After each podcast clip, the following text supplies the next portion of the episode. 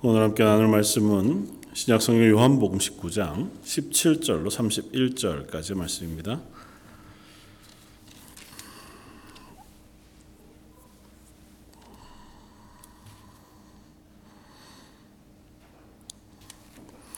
요한복음 19장 17절로 31절까지 말씀 중에서 22절까지만 함께 봉독하겠습니다.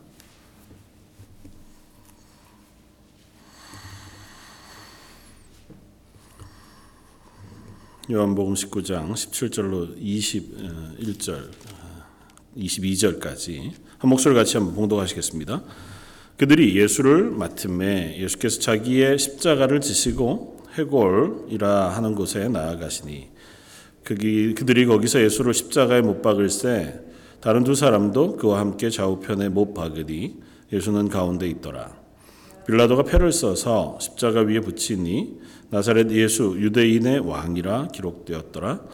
예수께서 못 박히신 곳이 성에서 가까운 고로 많은 유대인이 그 입회를 읽는데 히브리와 로마와 헬라 말로 기록되었더라. 유대인의 대제사장들이 빌라도에게 이르되 유대인의 왕이라 쓰지 말고 자칭 유대인의 왕이라 쓰라 하니 빌라도가 대답하되 내가 쓸 것을 썼다 하니라. 아멘. 음, 참 음, 감사하게도 요즘 새벽에는 누가복음 말씀을 수요일은 요한복음 말씀을 나누고 있는데요.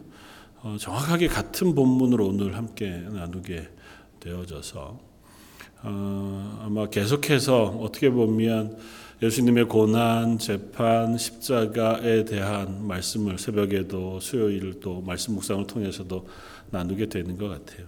어, 저는 그래서 어, 이게 계속 반복되어지는 말씀으로 읽혀지고 또 묵상되어져서 어, 고민 아닌 고민이 있습니다. 그래서 새벽에 어, 말씀과 수요일의 말씀을 전혀 다른 방향에서 전해야 하나. 그러기엔 참 어렵잖아요. 예수님의 십자가가 사실은 뭐 다른 방향에서 볼 방법이 없으니까요. 그래서 그런 것 관계없이 어, 요 사순절 기간 또 다음 주 고난 주간까지 해서 예수님의 십자가의 죽으심, 고난 그리고 부활하시는 그 모든 사건들에 대한 이야기들을 반복해서 다시 한번 살펴볼 수 있는 기회가 되면 좋겠다.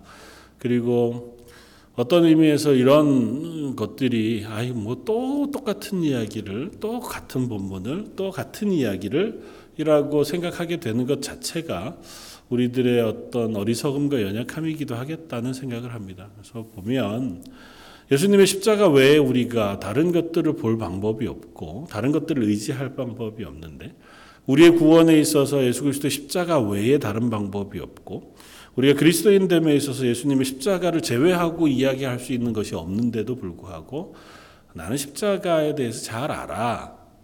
예수님이 날 위해서 죽으셨지라고 하는 것으로 단순하게 한 두어 줄로 요약하기에는 예수님의 십자가는 우리에게 너무도 귀하고 크고 놀라운 것이 분명합니다. 그래서 반복되어지는 말씀이라 하더라도 다시 한번 십자가에 죽으신 예수님을 묵상하면 좋겠고 또 그 묵상을 통해서 그 십자가의 죽으심이 나를 위한 죽으심이구나. 그리고 나를 위하여 죽으심으로 지금도 여전히 나의 구주가 되시고 앞으로도 나를 인도하시며 나를 하나님의 나라까지 인도하시는 그 구원의 어, 완성을 이미 예수님께서 십자가상에서 해주셨구나 하고 하는 고백을 다시 한번 할 수 있는 시간들이었으면 좋겠다 생각이 되었습니다. 예수님의 십자가에 대한 이야기를 뭐 이번 주에도 아마 다음 주에도 하게 될 것 같은데요. 하게 되면서 어, 제일 먼저 나누었으면 좋겠다고 생각하는 것이 십자가입니다. 사실은 저희야 뭐 태어나면서 교회에 출석하면서부터 예수님의 십자가는 우리의 구원의 상징이자 은혜의 상징이지 그 외의 용도로 십자가에 대한 묵상을 해본 적이 별로 없습니다. 그러나 본래 예수님의 그 십자가는 우리가 잘 아는 것처럼 로마의 처형 도구, 사람을 죽이는 어, 뭐 도구 혹은 방법이었고 그렇게 생각했을 때 예수님 당시에 예수님의 십자가는 그때 당시에 사람들 중에 가장 잔혹한 어, 사람을 처형하는 방식이라 그렇게 이야기할 수 있습니다. 그래서 어, 뭐 역사가들 혹은 뭐 철학가들도 예수님이 달리신 십자가가 역사상 존재하는 어, 사람을 처형하는 사형하는 방법 중에 가장 잔혹하고 고통스러운 방법이었다고 전해지기도 합니다. 실제로 로마에서도 어, 사, 이 십자가형이라고 하는 것을 어, 집행했음에도 불구하고 모든 죄수에게 이 십자가형을 어, 내린 것이 아니고 아주 일부 소수에게만 십자가형을 언도할 만큼 십자가라고 하는 것은 잔혹하고 두려운 어, 형벌이었습니다. 대부분은 어, 뭐 사도 바울처럼 참수 목을 베어 죽이는 것이 가장 간단한 방법이라고 알려질 만큼 뭐 고대의 사형 방법은 그렇게 어, 인간적이지 않죠. 요즘이야 죽는 사람의 인격 그리고 죽이는 사람의 어, 트라우마를 생각해서 누가 사형시키는지 알 수 없게 뭐 버튼 여러 개를 누른다든지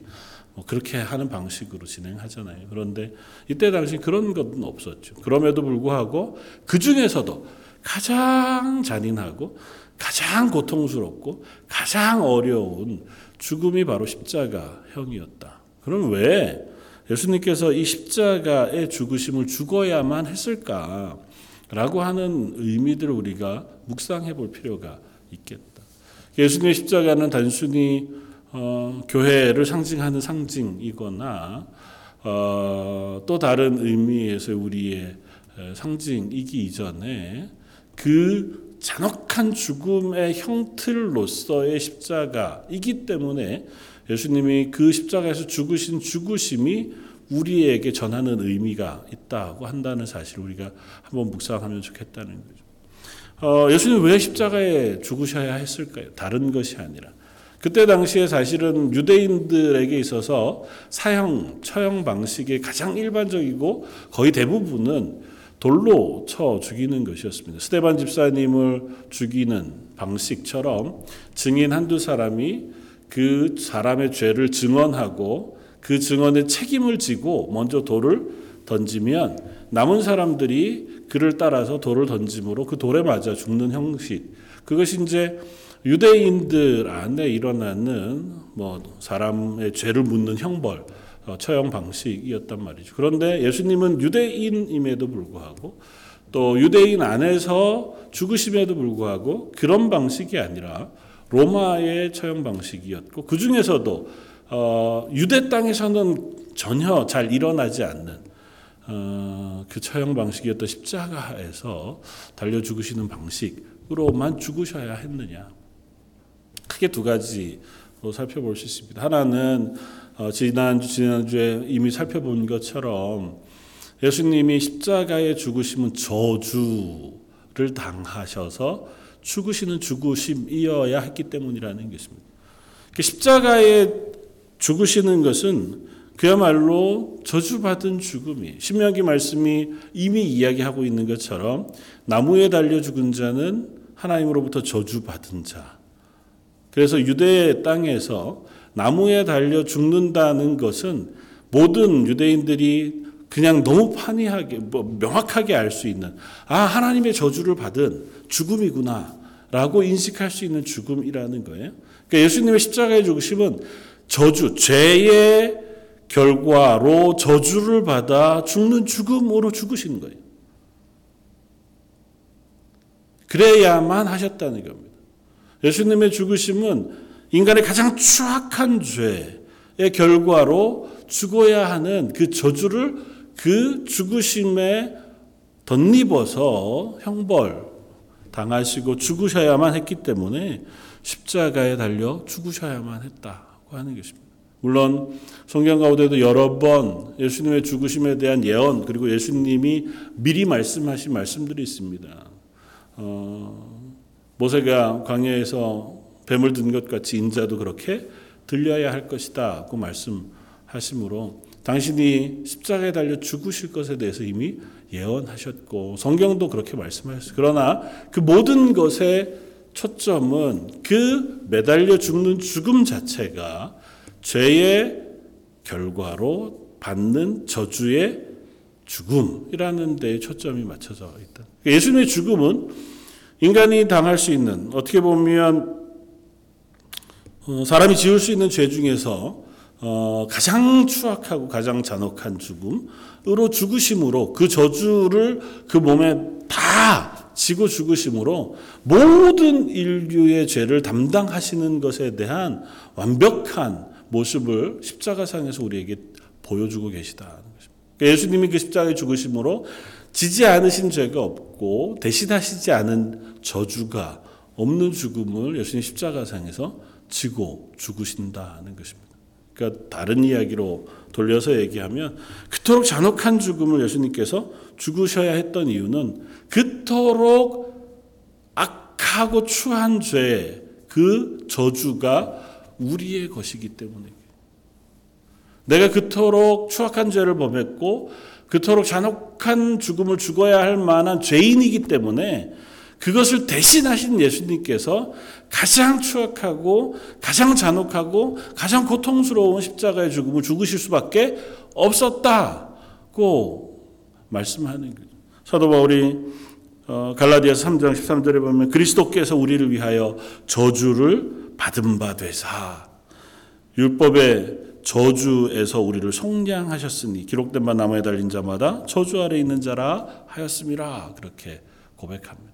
예수님이 십자가에 달려 죽으신 것은 우리를 대신하여 저주를 받아 율법에서 이야기하는 그 저주 하나님의 말씀을 어기고 하나님을 떠나간 죄의 결과로 가장 분명하게 받는 그 저주의 결과로 죽는 죽음인 나무에 달려 죽는 죽음으로 우리를 대속하셨다. 그렇게 선언하고 있다. 사도 베드로도 베드로 전서 2장 24절에 친히 나무에 달려 그 몸으로 우리의 죄를 담당하셨으니 그렇게 고백해요. 그러니까 예수님께서 십자가에 죽으신 것은 우리의 죄, 우리의 저주를 담당하시기 위해서이다. 그래서 십자가는 어, 예수님이 지셔야만 했던 대속의 죽음의 가장 상징적인 죽음이 되었다. 그렇게 우리가 이해할 수 있습니다. 두 번째는 예수님이 십자가를 지셔야만 했던 어, 떻게 보면 더 핵심적인 혹은 어, 중요한 이유는 예언의 성취입니다. 예수님께서 죽으시는 죽으심 대속에 대해서는 예수님이 말씀하신 것뿐만 아니라 구약의 모든 성경도 이야기하고 있고 이미 예언하고 있습니다. 하나님께서 예수 그리스도를 이 땅에 보내시고 그가 오셔서 우리를 위하여 대신하시고 죽으실 것에 대한 그 말씀들을 시편에서도 이사야서에서도 끊임없이 들려주고 그것들을 신약 성경 요한복음에서도 또 다른 복음서에서도 다시 불러와 그것이 예수님에 대한 구약의 말씀인 것을 확증해 들려주거든요. 그래서 특별히 요한복음도 그렇지만 다른 성경들도 마찬가지로 예수님이 죽으심이 구약의 성경 하나님의 말씀의 예언을 따라 이루어지고 있다는 사실을 거듭거듭 다시 확인하고 다시 확인하고 또 천명하고 또 드러내주고 또 확인시켜주는 그런 방식으로 예수님의 십자가 사건을 우리에게 들려줘요. 오늘 우리가 읽었던 본문 그리고 아, 읽지 않았지만 저 어, 뒤에 예수님의 십자가의 사건을 쭉 기록하고 있는 어, 30절 이하 이후 어, 37절까지의 말씀 가운데 보면 그 모든 말씀 가운데에도 반복해서 예수님의 죽으심과 십자가의 사건을 구약의 예언과 연결해서 우리에게 들려줍니다.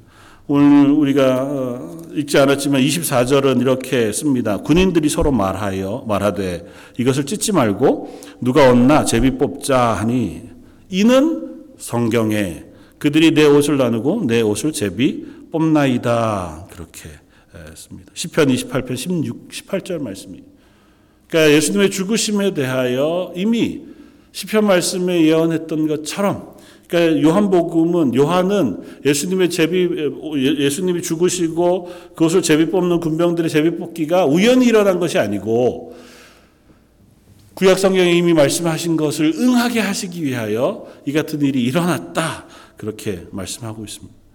두 번째는 28절 그 후에 예수께서 모든 일이 이미 이루어진 줄 아시고 성경을 응하게 하려 하사 이르시되 내가 목마르다 하시니 이 말씀도 시편 69편 21절에 있는 말씀이에요. 근데 요한은 이 말씀 역시 성경을 응하게 하려 하셔서 이 말씀을 하신다 말씀하세요.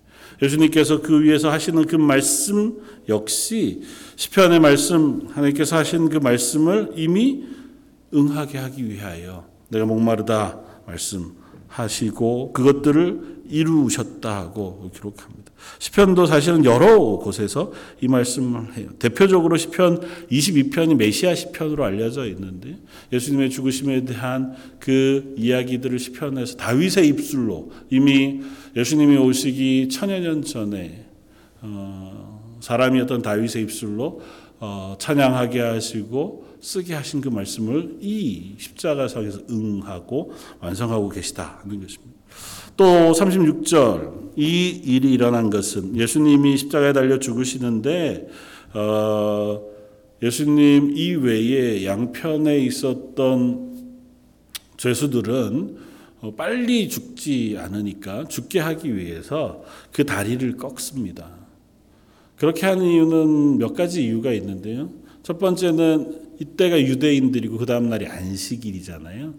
신명기 말씀에 혹 나무에 달아 저주를 받아 죽게 되어지면 그 시체를 당일에 그 나무에서 내리도록 명해요. 이유는 이 가나안 땅이 하나님의 땅이잖아요. 하나님 주신 거룩한 땅인데 그것에 저주받아 죽은 시체를 나무에 달아 해를 넘기고 안식일에 두거나 하는 것으로 하나님의 땅을 거룩함을 해하지 말아라.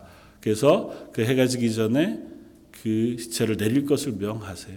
그러니까 어, 유대인들이었고 다음 날이 안식일이니까 특별히 더 조급했죠. 그러니까 다리를 꺾으면 다리로 몸을 지탱할 수 없으니까 팔의 힘으로만 지탱하게 되면 이, 이 숨을 쉬는 이 횡격막이 늘어나서 거기가 이렇게 눌려서 질식해서 바로 어, 숨을 거두게 되어져서 그래서 이제 더 빨리 고통을 없애주고 빨리 죽음을 죽게 하기 위해서 그런 어, 방식을 썼다고 해요. 그래서 어, 그렇게 했지만 예수님은 이미 숨을 거두셔서 그 옆구리를 창으로 찔러 어, 그 몸에서 피와 물이 쏟아지게 되어지는 장면을 쓰고 있습니다. 그러면서 그것에 대해서 이렇게 말씀했어요. 이 일이 일어난 것은 그 뼈가 하나도 꺾이지 아니하리라 한 성경을 응하게 하려 함이라. 하나의 말씀 가운데 예언하신 것처럼 예수님이 그 뼈가 하나도 꺾이지 아니하리라고 말씀하셨던 그것을 성취한 것이라고 말씀하세요. 시편 33편 34편 20절을 가리켜서 말씀하신 것이기도 하거니와 6월절 어린 양으로 대표되어지는 예표되어지는 예수님의 죽음. 그래서 6월절에 잡는 어린 양도 뼈를 꺾지 않습니다. 그 하나님께서 제정하신 것이었고 그래서 그 예언을 응하게 하시기 위하여 예수님이 죽으시고 로마 군병에 의해서 다리가 혹은 옆에 있는 사람들의 뼈가 꺾일지라도 예수님은 그렇게 하지 않으시고 그 몸에 창이 찔리시고 피가 쏟아지는 그와 같은 일로 죽음을 죽으셨다고 성경이 씁니다. 마지막으로 37절 또 다른 성경에 그들이 그 찌른 자를 보리라 하였느니라. 또 다른 성경에도 예수님이 찌르 차게 찔린 것에 대해서 예언했다.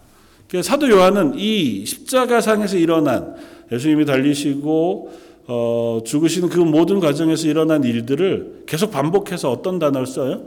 성경이 응하게 하시기 위하여.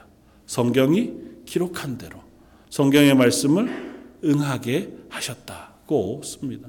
다시 말하면 예수님의 십자가의 죽으심 그리고 십자가의 죽으심으로 어, 대표, 예표되어진 예수님의 대속의 죽으심은 이미 하나님의 말씀 가운데 예언되어졌고 준비되어졌으며 예수님에 의해서 성취되어지고 있는 사건이라고 하는 사실을 우리에게 알려주고 있다는 것입니다. 그래서 예수님의 십자가의 죽으심은 어, 그때 당시에 갑자기 결정된 것이 아니라 하나님의 구원의 계획 가운데 이미 예정되어졌고 그 죽으심으로 죽으심으로 모든 인류의 죄를 그 저주를 어, 그 몸에 입으시고 대속의 죽음을 죽으신 것이다고 하는 사실을 요한은 우리에게 들려주고 싶어 한다는 것입니다. 그러면 이 말씀을 통해서 우리가 어떤 사실을 조금 확인할 수 있느냐? 첫 번째는 하나님의 선하심, 순 신실하심이세요.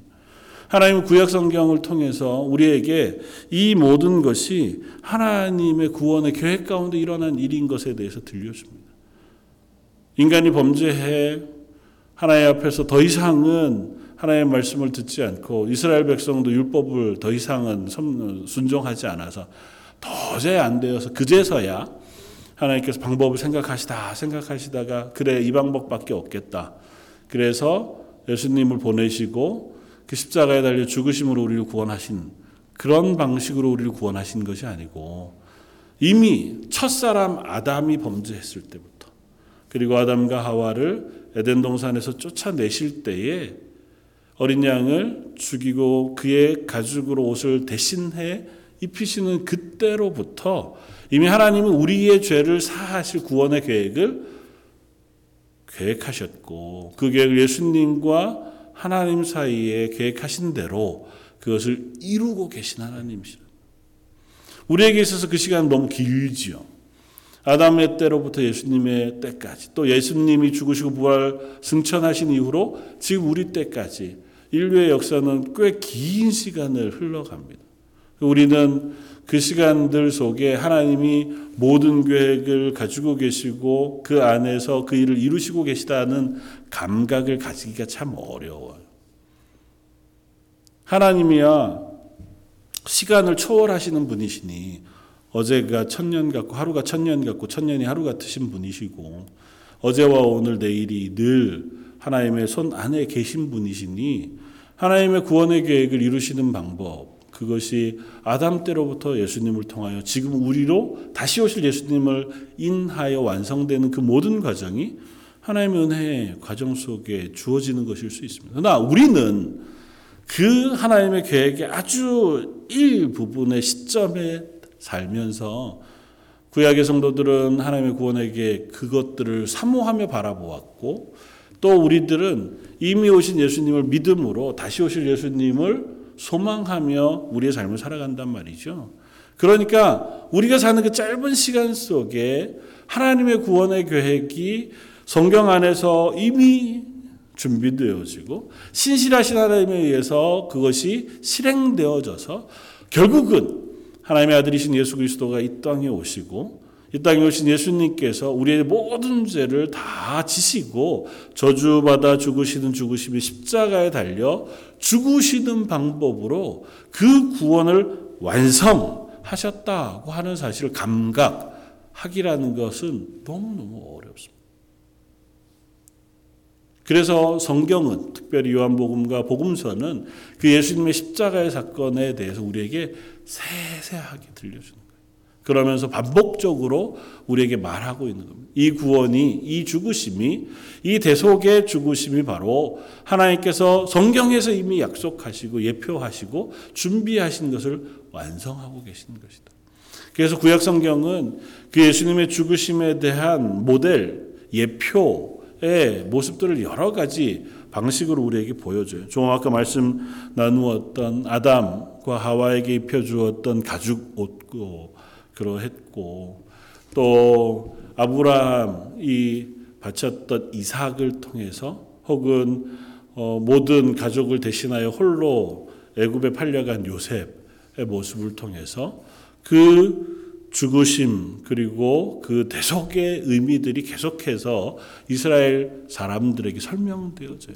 그러면서 특별히 모세 때에 이스라엘을 애굽에서 건져내시던 그때에 6월절이라고 하는 특별한 절기에 모든 사람이 다 죽어야 하지만 그 죽은 사람을 다 죽이실 수 없어서 그 죄의 결과로 죽는 죽음을 장자들로 한정하셨어요.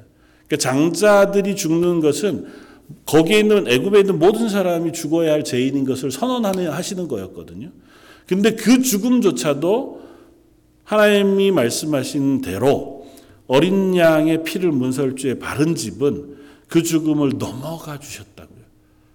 그러면서 어린 양의 피가 그 죽음, 생명이 너희의 생명을 대신하시는 것이다 라는 사실을 가르치세요. 너희가 죽어야 하지만 어린 양이 대신 죽음으로 그 생명이 너희의 죽음을 대신하시는 것이다. 그리고 그것이 예표가 돼요. 유월절 어린 양 혹은 이스라엘의 속죄죄로 드려지는 양의 혹은 짐승의 피 생명은 단번 1년 혹은 너희의 지은 죄를 한 번 속죄해요. 그러나 예수님께서 단번에 죽으심으로 우리의 모든 죄를 속해 주실 것에 대해서 말씀하시고 그리고 십자가 위에서 그것을 확인시켜 주신다. 레위기 17장 11절은 이렇게 말씀하십니다. 육체의 생명은 피에 있음이라 내가 이 피를 너희에게 주어 단에 뿌려 너희의 생명을 위하여 속하게 하였나니 생명이 피에 있으므로 피가 죄를 속하느니라. 유대인들은 그래서 속죄 죄 그 피의 제사라고 하는 것이 내 죄를 대신하여 이들이 죽는 것인 것에 대한 명확한 인식을 가졌어요. 언젠가도 말씀을 드린 적이 있는 것 같지만 하나님은 어리석은 우리들에게 아주 분명한 눈에 보이는 속죄의 방식에 대한 어, 모습을 제사를 통해서 보여주십니다. 내 죄를 동물의 머리에 안수합니다. 전가하는 거죠. 책임을 전가합니다. 그렇게 하고 그 동물을 죽여서 그 피를 단에 뿌림으로 내가 죽어야 할 죄인이지만 내 죄를 대신 전가받은 이 동물이 죽음으로 그 죽음을 대가로 하나님이 내 죄를 용서해 주시기를 기대하는 마음으로 그 제사를 드리게 하셨어요. 그러니까 어떻게 보면 이스라엘의 제사는 거룩하기보다 물론 거룩하죠. 피비린내 나는 제사예요.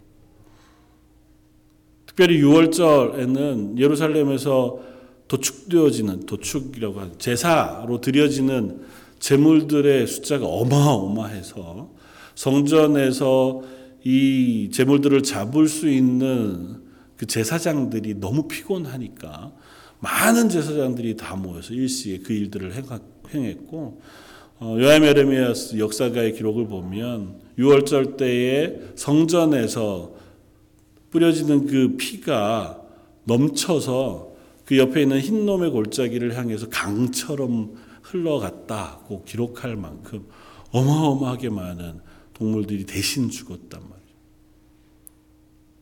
그걸 보면서 우리가 저 죽음을 죽어야 하는 것이구나에 대한 실증을 그들로 하여금 보게 하시는 거예요. 근데 참 인간이 얼마나 악하냐 하면요. 그걸 보면서도 익숙해져요. 나 대신해서 죽는 죄의 머리에 안수하는 것도 처음에는 두려움으로 했을 거 아니에요. 하다가 하다가 보니까 이제는 뭐 의뢰히 그냥 안수하고 보내고 죽고 어, 나는 할 거 다 했고 돌아가고 그렇게 왜 안 되어졌겠어요? 그랬으니까 6월절을 앞두고 예수님을 잡아 십자가에 죽이기를 혈안이 되어서 대제사장들, 바리새인들 그들이 그토록 밤을 새도록 예수님을 죽이기에 열중했지 않겠습니까? 만약에 자기의 죄를 하나님 앞에 고하고 그 죄를 사함 받는 절기, 그것을 상징하고 기억하는 절기인 6월절, 그 거룩하심 앞에서만 그들이 겸손했다 하더라도 꼭 그날을 피해서 정말 악했다 하더라도 그날은 아니고 좀 다음 그런 날을 택할 수 있지 않았겠어요? 그렇지 않았다고. 그들에게 있어서 6월절 그 날은 예수님을 죽이기에는 이 사람들이 소동하기 좋은 날이기 때문에 그 전에 결판을 내야 돼. 사람들이 모이기 전에 예수님 빨리 재판하고 십자가에 달려 죽여야 사람들이 소동할 여지를 주지 않아. 그 생각밖에 없었던. 하나님이 말씀을 통해서 구약 성경을 통해서 또 율법을 통해서 끊임없이 보여주시고 말씀하셨던 그 모습들 가운데에서 우리의 죄인됨, 그 죄를 속하시는 예수님에 대한 말씀을 들었음에도 불구하고 그들에게 십자가에 달리신 예수님을 바라볼 눈은 없었다는 것입니다. 예수님 분명 말씀하십니다. 모세가 광야에서 뱀을 들었던 것처럼 인자도 들려야 하리니 그 뱀을 보는 자마다 생명을 얻었던 것처럼 예수님의 십자가를 바라보는 사람마다 구원을 얻게 되어진다. 저와 여러분들은 그 예수 그리스도의 십자가를 바라보고 믿음으로 붙잡아 하나님의 자녀 구원받은 백성이 되어진 줄 믿습니다. 그렇기에 다시 우리가 예수 그리스도의 십자가를 똑바로 또 바라볼 수 있는 시간이었으면 좋겠습니다. 예수님의 십자가가 내게 놀라운 은혜와 감격으로 다시 한번 붙잡혀지게 해 주십시오. 언제라도 우리의 연약함과 우리의 부족함을 내가 발견할 때마다 내 눈 들어서 십자가 바라볼 수 있는 믿음을 허락해 주십시오. 우리가 이 땅을 살아가면서 내 믿음의 연약한 모습들 혹은 우리의 삶에 어려운 부분들이 있을 때에 다른 것 바라보기 전에 먼저 내 생명을 대신해 주신 그리고 나를 위하여 구원의 은혜를 베푸신 그 십자가 그리고 그 창세전부터 지금까지 우리를 구원하시기 위하여 쉬지 않고 일하시고 그 구원을 완성하신 그 하나님을 바라보면서 우리가 그 하나님 앞에 나아서고 하나님의 은혜를 구하는 사람 되게 해 주십시오. 사실은 십자가를 바라본다는 것, 그건 굉장히 단순한 일이었습니다. 모세의 때를 우리가 예로 생각해 보면 불뱀에 물려 죽어가는 모든 사람들이 광야의 한 가운데 높이 달린 높뱀을 바라보기만 하면 나음을 입을 거라고 말씀했어요. 그런데도 보아 구원을 얻은 사람이 있는가 하면 보지 않고 죽은 사람이 있었습니다. 그게 뭐 어려운 일이에요. 그냥 나가서 보면 되는 거잖아요. 다른 여타한 게 필요 없었다. 그럼에도 불구하고 그것 하지 않고 죽었어요. 그런데 지금 우리는 예수 그리스도의 십자가를 바라보면 그것을 우리가 믿음으로 붙잡으면 영원한 생명을 얻게 되어진다고 성경 말씀이 누누이 우리에게 선포해 말씀해 주십니다. 그럼에도 불구하고 그것을 믿지 않고 그 십자가를 바라보지 않고 붙들지 않는 사람들이 얼마나 많은지 모릅니다. 이미 구원받아 하나님의 자녀가 되어진 저희들 하나님께서 허락하신 그 구원의 은혜를 하나님 매일마다 새롭게 우리 속에 되새기게 해 주십시오. 그 십자가의 은혜가 다시 한번 내 속에 기억되고 확인되게 해 주십시오. 성전 예배당 앞쪽에 있는 십자가를 바라볼 때마다 말씀 가운데 십자가를 묵상할 때마다 그 십자가가 그냥 어떤 장식으로서가 아니라 나의 죄가 그곳에 달려 있고 그 죄를 대신하여 죽으신 예수님의 보혈의 피가 그 위에 뿌려져 있는 것을 깨달아서 그 십자가를 감격하며 바라보게 하시고 그 십자가로 인하여 겸손하게 나를 낮춰 하나님의 은혜를 구하는 자리에 서게 해 주십시오. 기도하는 저 여러분들 되시기를 주님의 이름으로 부탁해 드립니다. 같이 한번 기도하겠습니다. 주님 달려 죽으신 십자가 우리가 생각할 때마다 그 보혈, 그 구원, 그 은혜를 말로 표현할 수 없이 크고 놀랍게 경험하게 되어지는 것을 고백합니다. 어느 틈엔가 고난주간도 예수님의 십자가도 우리들에게 익숙한 것이 되어져 버리고 말지만 그렇다 하더라도 매일마다 우리를 향하여 그 구원의 놀라운 은혜를 완성하시고 또 지금도 우리에게 그 은혜를 베풀어 주시며 끝까지 포기하지 않고 우리를 하나님의 나라까지 인도하실 그 하나님을 기억하며 하나님의 손을 붙잡고 말씀에 순종하며 하나님의 사람으로 살아가게 하여 주옵소서. 연약한 저희들에게 은혜 베풀어 주셔서 그 하나님을 인하여 기뻐하며 감사하며 그리스도인으로 사는 저희 런던 제일장독의 모든 성도들 되게 하여 주옵소서. 오늘 말씀 예수님 이름으로 기도드립니다. 아멘.